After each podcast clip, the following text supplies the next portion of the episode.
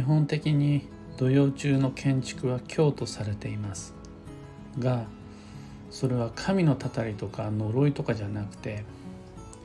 要は気をつけろっていう注意喚起です。おはようございます。有限会社西企画西俊久です。発行から20年累計8万部の運をデザインする手帳有機暦を群馬県富岡市にて制作しています。有機暦の発売は毎年9月9日。現在はお得な先行予約限定セットのご注文を受付中です。でこのラジオ「聞く暦」では毎朝10分の暦レッスンをお届けしています。今朝は土曜中の建築が今日とされる理由というテーマでお話を。本日青山での鑑定会につき今頃はきっと電車の中というわけで収録での配信となります。土曜中の住居建築もしくは土地の造成これらは全て今日であるというのが暦の上での基本です。かなりベーシックでトラディショナルな定番の運勢です。専門家によっては土曜中の建築ごとを最悪の代表なんてする方もいらっしゃいます。その家を建てることもあとは増改築をすることも取り壊しをすることもいずれも土曜は避けた方が無難であるという考え方は西企画も同じです。土曜を狙うようにして建築ごとをするのはどうかと思います。じゃあそんな風に土曜中の建築ごとを嫌う我々専門家はどうしてそんな風に土曜はやめた方がいいよ土曜中は建築ごと控えた方がいいよって言うのか。その最も大きな悪影響は火災であるとされています。いろいろあるものの土曜中の建築は火事になるよっていう。この火災というのはおそらく江戸時代以前まあ明治江戸以前の日本において最悪の最悪の一つだったはずです。それこそあの放火は問問答無用で死罪になるぐらい火付けっていうのが一番良くなかったんですよね。他にも最悪って伝染病とか自然災害とかいろいろあると思うんですがそれとはちょっと異なる人災特有の恐ろしさが火事にはあってこれを一番の不運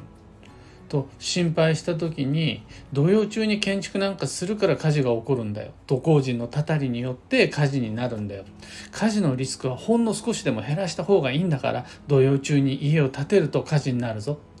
みたいな感覚なんかなって僕は想像しています。この世界に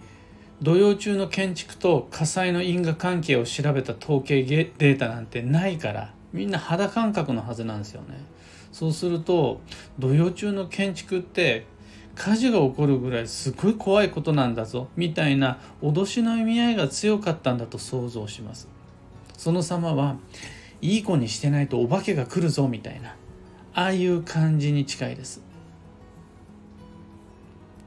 確かに現代においても変わらず火災は恐ろしいトラブルですが昔と比べればリスクはぐっと減っています。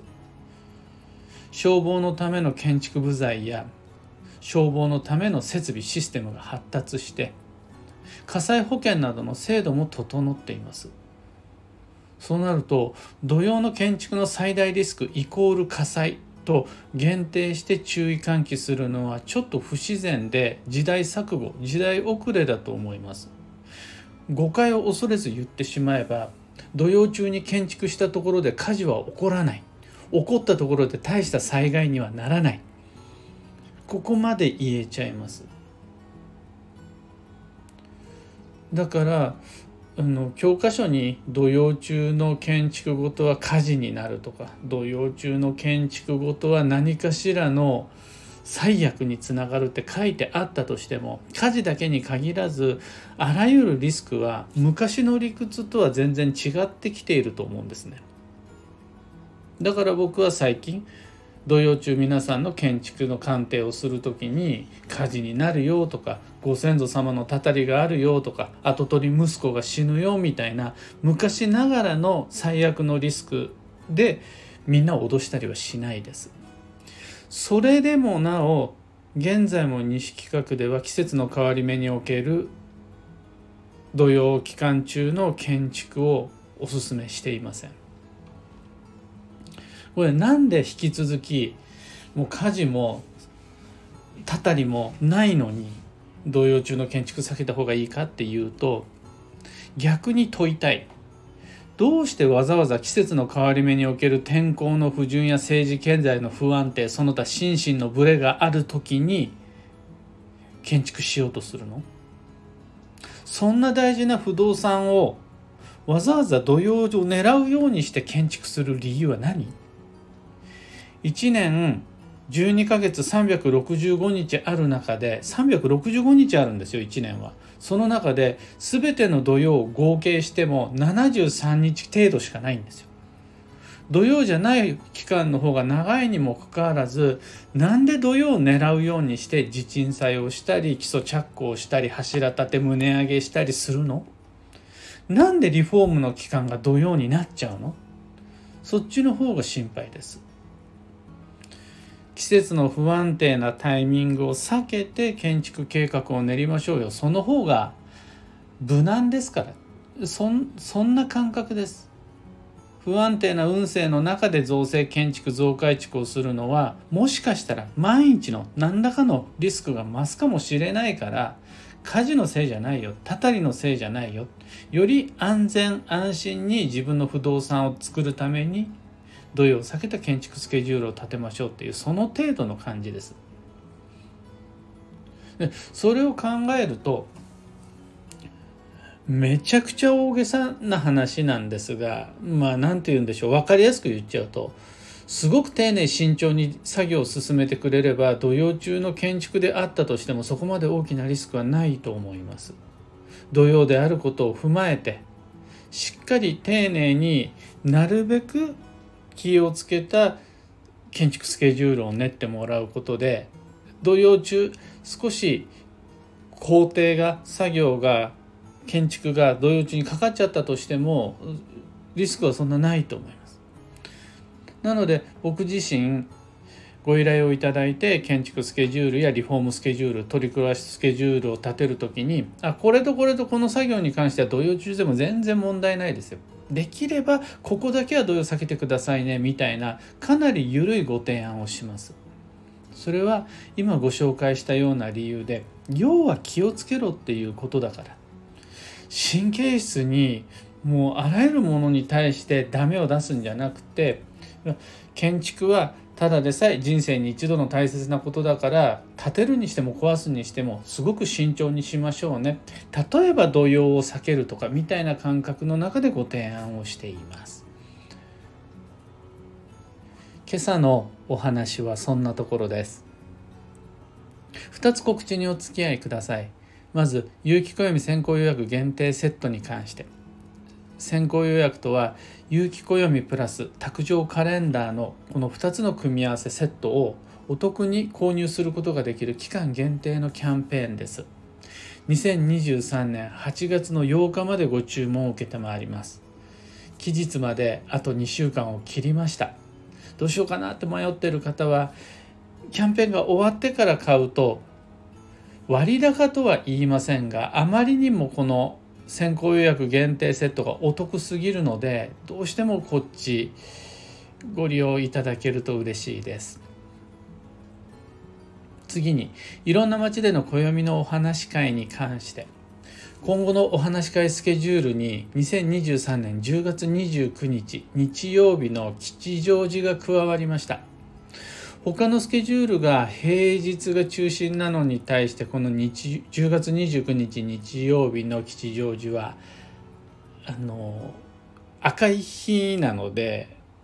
お近くの方は参加してもらいやすいんじゃないかなと思います。とはいえ吉祥寺めがけてものすごく遠い場所から来る日曜日だからっていうその必要なくて日曜日だったら11月の5日の青山もあるし11月以降も日曜日のお話し会積極的に予定を組んでいきますので吉祥寺お近くの方は10月の29日ぜひともスケジュール開けておいてください。先行予約も暦のお話し会もその詳細は放送内容欄にて説明したリンクを貼り付けておくので興味のある方ご確認ください。それと業務連絡が一つ。運をデザインする暦ラボのメンバーの皆様遅くなってしまいましたが宝くじミッションの実行日公開しました。スラックご確認ください。残り期間の中で宝くじを買うのに一番いいよっていう吉日とそれお財布の中からもうお札としてはここまでしか期間がないからここまでになったら出してくださないくださいねという期日をラボの Google カレンダーにも共に入力してあるのでそちら合わせてスラックとラボの Google カレンダー合わせてご利用いただけると嬉しいです。さて今日という一日は2023年7月26日水曜日。一粒万倍日。超急速の7月の夏の土曜残り13日です。弊社の会長西金也はおととい熱中症で倒れまして救急車騒ぎとかにはならなかったものの取引先様とか鑑定の予約があったお客様とかスタッフみんなをわらわらさせてみんなに大人に迷惑をかけて病院に連れて行かれまして。で点滴を打って今はだいぶ落ち着いています。これ庭仕事中とか炎天下で運動したからとかじゃなくてよくあるやつです。エアコンつけてない部屋で仕事してた。このせいで朝起きたらもう動けなくなってた。いう感じです。いかにもベタな原因での体調不良であそういうこと本当にあるんかなって驚きました。今もすっかり回復したものの倒れた当日はめまいや吐き気で大変だったみたいだし翌日もやっぱり少し顔色は悪かったです。お医者様からも言われたのが熱中症はすぐには点滴打ったからってすぐには治らないよしばらく安静にねとのことでした。というわけで皆々様自分の疲れ甘く見ないで吉です。多分錦屋もこれがねいつもの自分だったら大丈夫だったんですが6月はすごくいっぱい働かせてしまいましたし7月もずっとの有機暦限定セットのお告げをずっと書かせていて体力的に落ちてたところの無理をしてのダウンだと思うんで一度や二度の疲労だったらそんな気にしない。でもやっぱ期間が長い中で積み重ねた疲労だからそういうのみんなも持ってると思うんですよね。こういう僕も含めて。だから自分の疲れ甘く見ないで土曜だの猛暑だのの前にずっと先月からご提案し続けてきた超急速の7月だよ。みんな今超停滞期なんだよ。超急速の7月なんだよ。このサイクルをまず思い出してそれ忘れないようにして。何でもかんでも土曜だの暑だのせいにするんじゃなくてもう書いてあるよ。超急速の7月なんだよ。人も物も調子を崩すしシステムやアプリだってダウンするしいろんなところに不具合が出る。って書いてあるよ暦に。こっちをまず優先していただいて超急速スケジューリングを整えていただけると嬉しいです。でもう金夜にも小1時間説教してやりたいぐらいだったんですが本人がめっちゃ反省してたので今あの塩傷口に塩塗らないようにして優しくしております。皆さんもお気をつけください。今日の幸運のレシピはフルーツタルト。旬の果実プラスクリーム。生クリームでもカスタードクリームでもクリーム。プラス丸い調理という組み合わせが基地です。そうなると例えば今だったらブルーベリータルトとか桃のタルトとかがおすすめです。最後に今日のキーワードが単純分かりやすくする。その心は欲を書いてあれも伝えたいこれも使えこれもやりたいこれも欲しいって手を広げすぎると自分でも何をやっているかわからなくなってしまいます。ましてやその様を見た周囲の他人は戸惑い心配しコミュニケーションがすれ違うことになってしまいます。ちゃんと自分の中にこれというルールを設定しそれを守って動けば自分自身何をやってるか分かりやすくなるしそれを見る周囲もあの人はこれって理解してもらいやすくなります。というわけで自分内ルール自分の中でのこだわりではないですがこれという基準を守って吉です。以上迷った時の目安としてご参考までに。それでは今日もできることをできるだけ西企画西俊久でした。いってらっしゃい。